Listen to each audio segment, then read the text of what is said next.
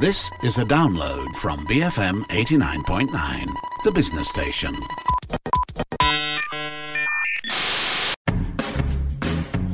BFM 89.9. My name's Daryl Ong, and you tune in to Bar None, the show that brings you through the ins and outs of the sporting world. The esports industry took a massive stride to legitimize itself when, at the tail end of last year, the Asian Olympic Council wrote that esports will be included as a medal event at the 2020 Asian Games in China. Esports is set to join intellectual titles of the event alongside chess and was actually introduced to the Asian Games for the first time in Jakarta in 2018, but back then it was only a demonstration sport. This time it's become an official event, meaning gaming has been recognized as a sport in a top continental multi sport event an unprecedented and exciting move for the whole gaming industry. And this week, to help us break it down, is Richard Wee, who's a sports lawyer, a member of the Malaysian Bar, and a long-time advocate of Malaysian esports.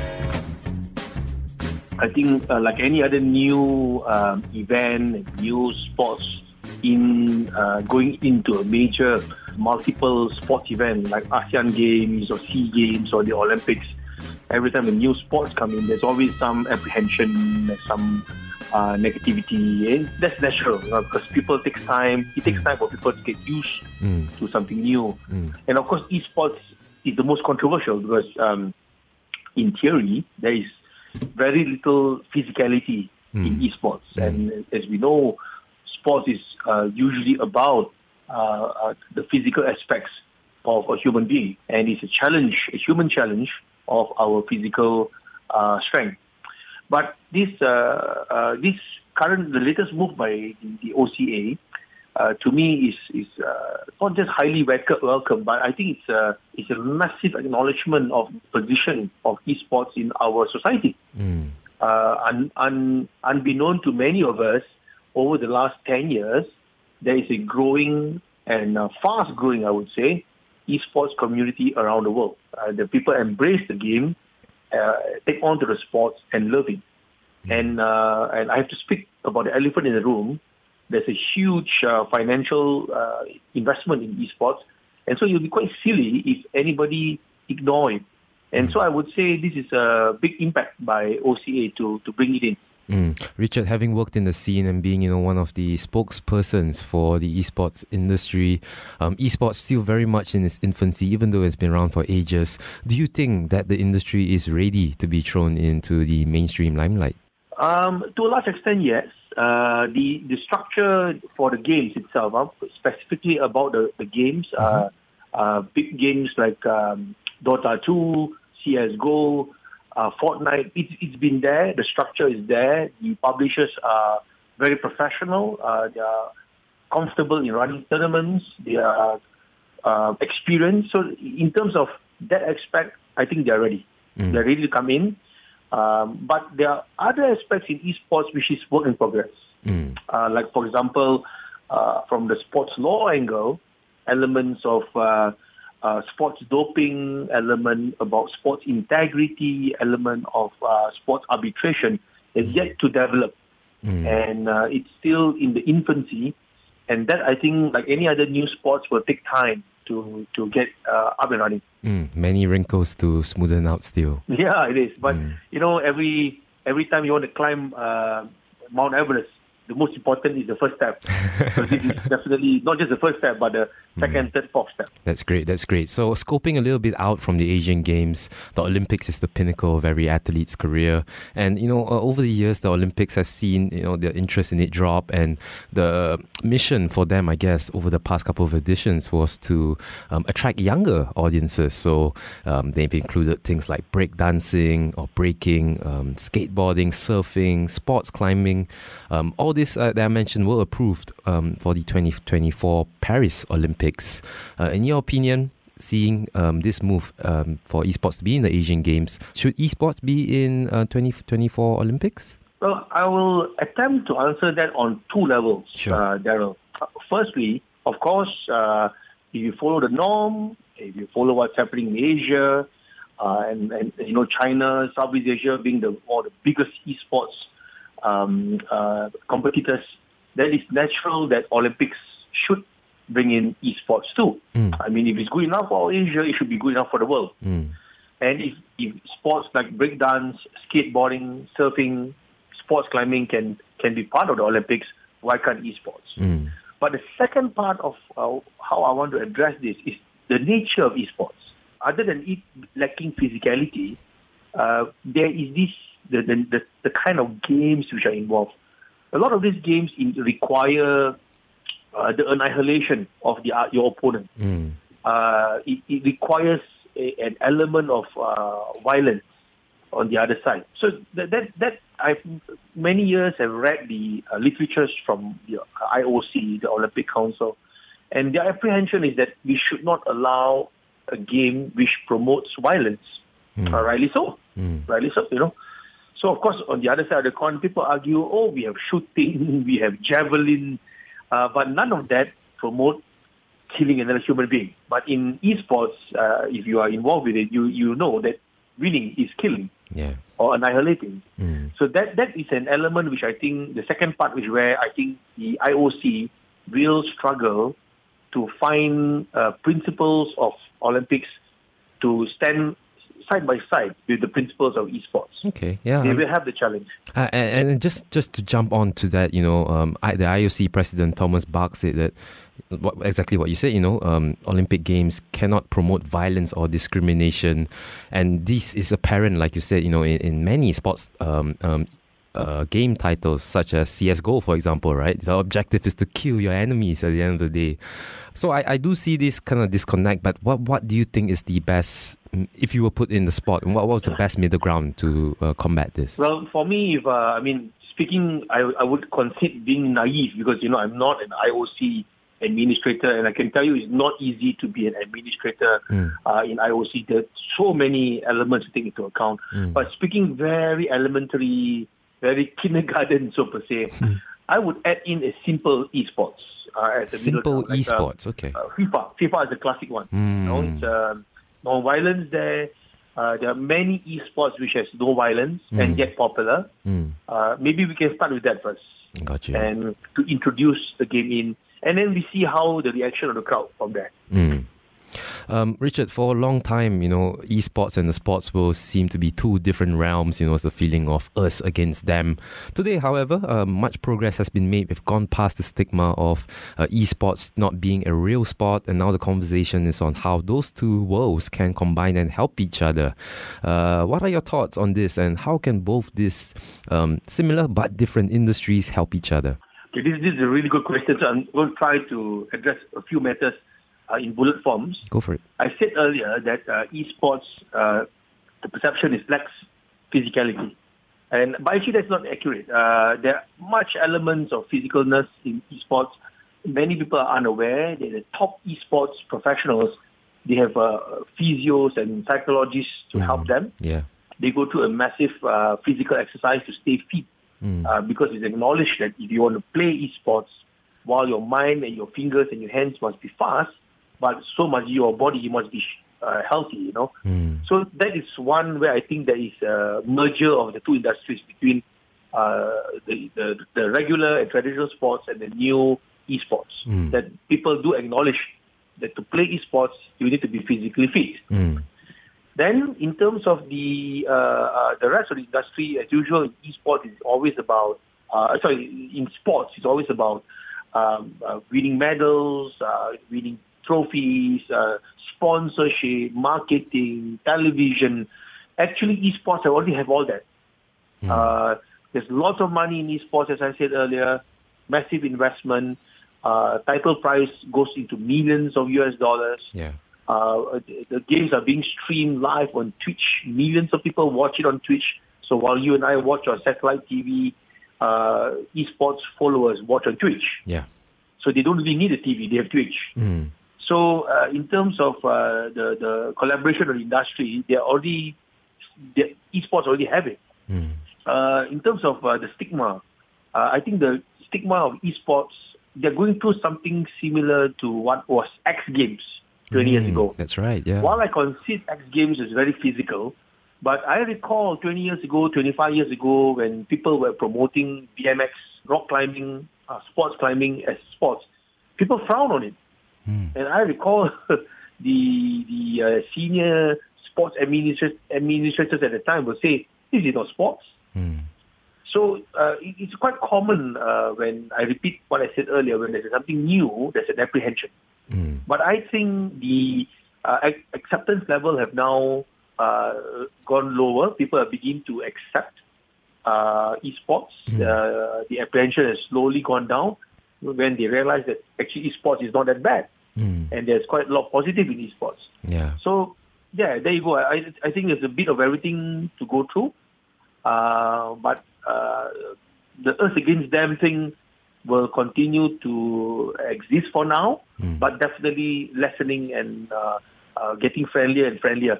For People begin to accept esports more and more. For sure. I mean, esports making it to the Asian Games is definitely a move that would legitimize the industry, legitimize the scene. Um, but do you think that this would open the doors for more aspiring gamers to make it a long term career, or would this move kind of alienate aspiring gamers, you, you feel? Well, actually, um, Daryl, esports. Uh, if you look at esports people, uh, esports uh, uh, an esports person will say, "I don't need Olympics to say I'm good. Yeah. I know I'm good." You yeah. know. Yeah. Uh, but the the, uh, the the thing is that, as I've always told the esports people, if you when you use the word sports before it was called esports, it was just called games. Yeah. Then about seven ten years ago, they decided to change the name to esports. And once you use the words esports, then the pinnacle is Olympics. You want to get to Olympics. That's right. So then you have to get Olympics people to believe you, and that is ongoing. Mm. But if you ask any esports person now, they think they are legitimate. They feel there's nothing wrong with the game, and rightly so because the game is actually very fair. You log on, you can play anybody anywhere in the world uh, online. Mm. You can beat anybody in the world online, and if you are a winner, you truly are a world champion. Mm. You know, you truly beat everybody in the world to Yeah. be where you are. So it's not easy to play against uh, the top players. Um, if you see the top Dota 2 players, for example, they are brilliant. They are very fast. They're very good. Uh, and it's uh, impossible to beat them if you are an amateur player. Yeah.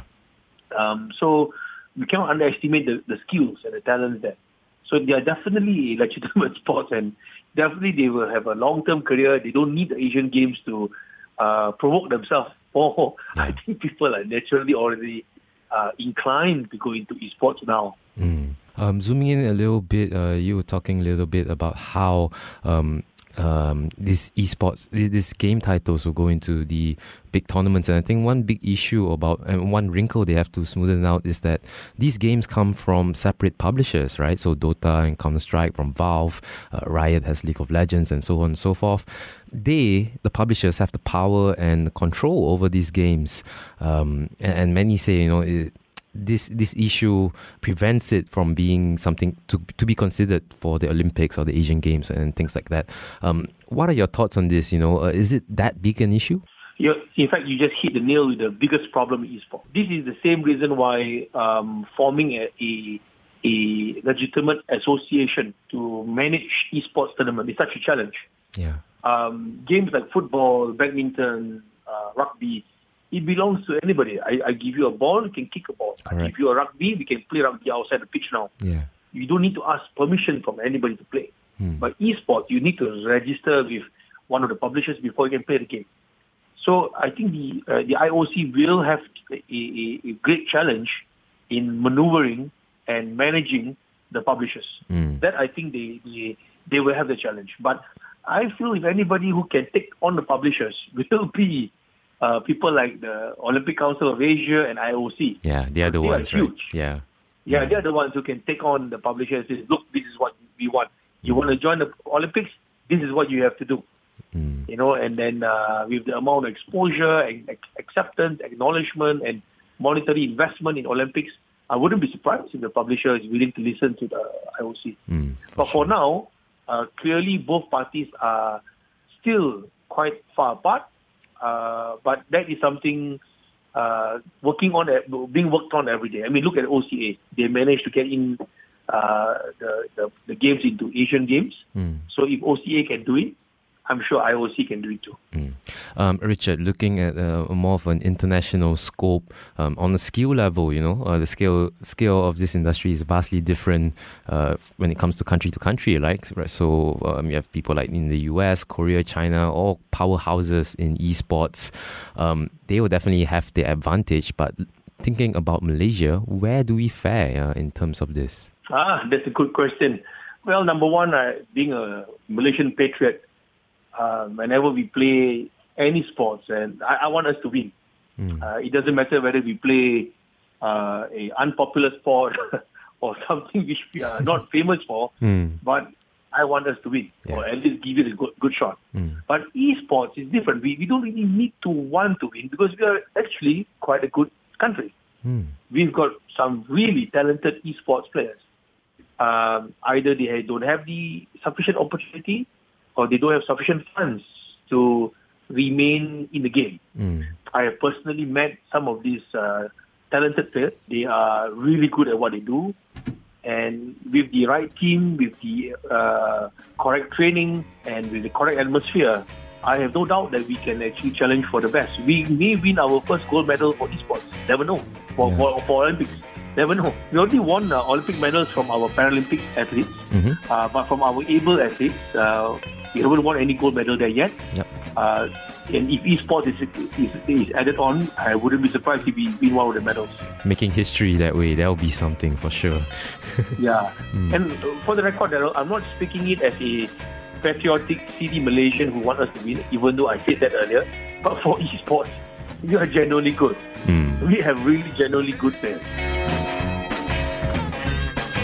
That was sports lawyer Richard Wee on Malaysia's prestige in esports in the light of gaming being introduced as a medal event at the next edition of the Asian Games in China.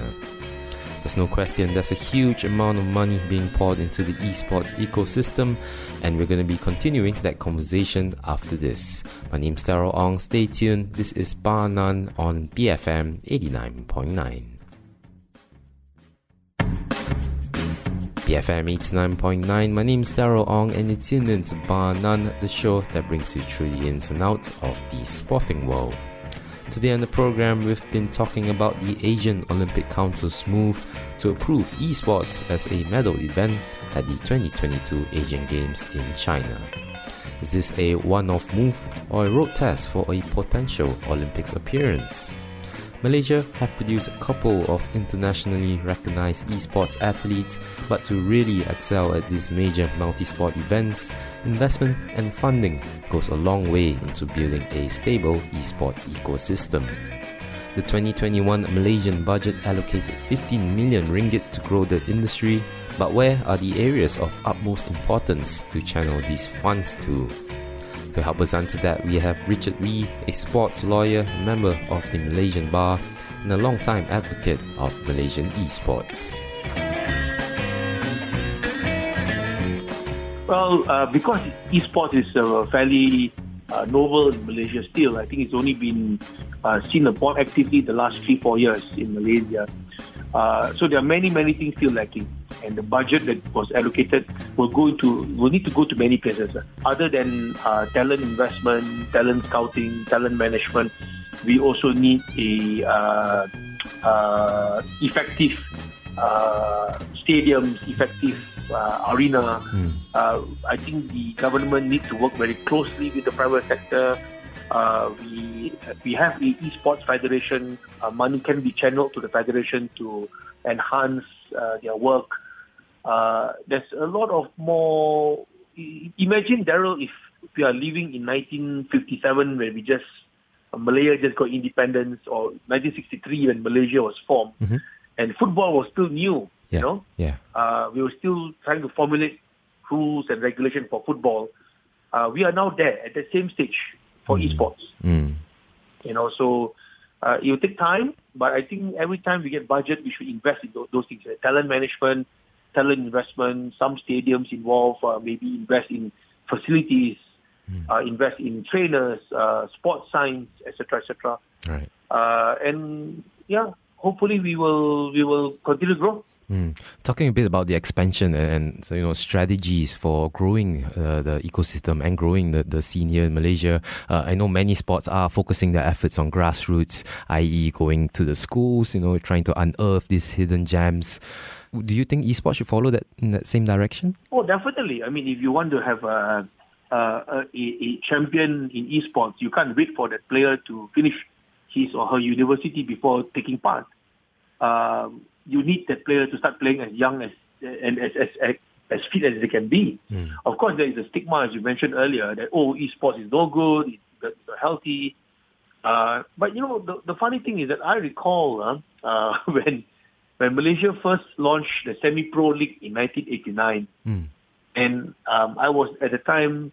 I'm going to give away my age now. I was at the time in secondary school, mm. you know, mm. and I have classmates who told me, you know, we I want to play uh, pro football and uh, and many of them were talented players, but their parents wouldn't allow. Yeah, their parents would say, no, no, no, you must study first. Mm. No good, football is no good, you know. Mm. But now I see parents sending their kids to football academy, training, standing with the umbrella, you know, telling them, yeah, you can play the Premier League, play the Super League, you know, blah blah blah. Yeah. So times have changed, right? Mm. So you, you can see parents are now supporting for kids playing games and hoping that the kid get involved in professional sports. Mm. So I think esports will go through that cycle too. Um, and already we see esports being uh, invested in universities, which I think is good. Mm. There's an inter-university esports tournament going on, which is really good. And uh, so it allows the person to obtain a degree, yet play esports. Mm. So that's that's good. Um, and eventually, I think yeah, we should go towards school.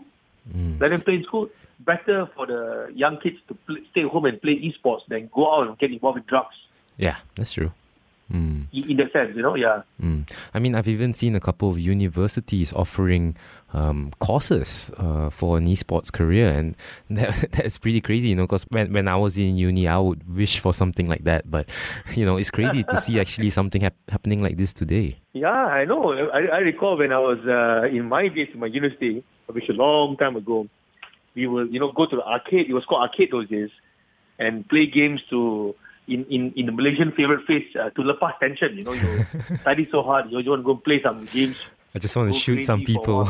yeah, yeah, shoot people exactly. Mm, you know, mm. Counter Strike, the, the old version of Counter Strike. Mm. But now, um, yeah, they have a university uh, uh, program on that. But it's the same for other sports. There, uh, uh, now, for example, FIFA they offer diploma in football. In the University of Liverpool, for example, they offer a master's in uh, sports and management, sports law, football rules, football law. Mm. Uh, sports has now gone into universities yeah. and become a degree uh, paper. Mm. It's very common. So uh, it's it's evolution of human human sports. Yeah, for sure. So I, am not surprised esports doing that, and I think it's good. It's good. Mm. Um, talking a little bit about you know Asian uh, Asia as a as a region, we are pretty much powerhouses uh, in a couple of game titles, um, and and you know Western companies, um, publishers would um, mostly focus their efforts uh, onto the Asian region. But looking at our neighboring countries, um, Richard, what's the best way to kind of uh, band together and, and build um, Asia to be a better region in, in esports? I think the the key feature in uh, Asian uh, esports between from the from China all the way down to uh, Indonesia, uh, from this part of uh, uh, Asia. Yeah. I'm not very well versed with the esports in the Middle East. Mm. I'm not. I know they play, but I'm not sure how strong they are. Gotcha. But from China all the way down south to Indonesia, this is actually this region is a very powerful area for esports. People mm. play esports all the time. Mm. And if they can combine their skills and their uh, culture, I think we can take on anybody in the world. Mm. And one of the biggest cultural difference I see in, in Asian esports players, and of course I'm, I'm going to be accused for generalizing here, so I apologize to anybody who feels that I'm generalizing. I'm just making a very simple statement. When I compare the Asian athletes from China all the way to Indonesia, and compared to the European esports players or the American esports players, I noticed that the Asian esports players are very much more focused. They're, they're very disciplined. Focused. Okay. They are, uh, they take it very seriously. Mm-hmm. Um, and uh, I'm not saying that the Americans and the Europeans are not taking it seriously. I know what you mean. But yeah, yeah, they, mm. they are serious too. But the, the Asians are very disciplined, and mm. it, it, it, if you meet the esports players from China, uh, it's a way of life mm. for them. Mm. You know, uh, they, they, it's so ingrained into them. Uh, they play for many years and then they retire. Then using the money that they earn, they reinvest and do business.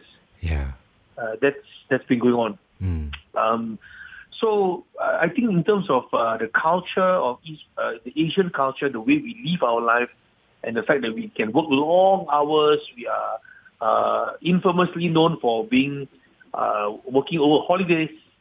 Uh, what if they can work through holidays? What about playing esports, man? Yeah. Um, um, Richard, back to the Asian Games. Uh, there's no news yet of you know which titles would be would make it to the tournament. But if you were um, there to choose, you know what, what what what do you think is the best way for the organizers to approach this? Well, putting aside um, violence and whatever, I, I, would of course want to see Dota 2 in there, CS:GO in there. This is a huge esports game. Um, uh, Dota 2 is is a massive, massive following. Yeah. But if you want to be, uh, as I mentioned earlier, if you want to have something neutral, then FIFA is obviously the safe game to get included. How about FarmVille? Uh, FarmVille, Richard. FarmVille. I'm kidding. I'm kidding. Mm-hmm. It's a nice game. I'm not sure whether no competitive enough, element. Yeah, yeah. yeah, it's, mm. a, it's a nice game, mm. but I'm not sure whether you attract the numbers. So you imagine having Dota 2 in the, the Olympic Games. Wow, that would be crazy. You yeah. know, or, or, even Fortnite or Mobile Legends. Whoa. Mm. You know, uh, but FIFA may be able to do that. Mm. But uh, let's see what uh, o, uh, this o, OCA would do lah. You know, yeah. they uh, they have quite experienced people there. I'm sure they'll figure something out. Mm-hmm. All right, last question, Richard. Um, what are your hopes for the future of the Malaysian esports scene? Well, I, uh, from a sports lawyer point of view, um, I do hope we can continue building our sports law uh, structure in esports. You know, our our traditional sports have very strong sports law structures uh, sports doping, uh, sports integrity, anti anti corruption matters. Uh, we have very strong sports tribunal. Every sports association have the disciplinary committee, tribunals, etc., etc.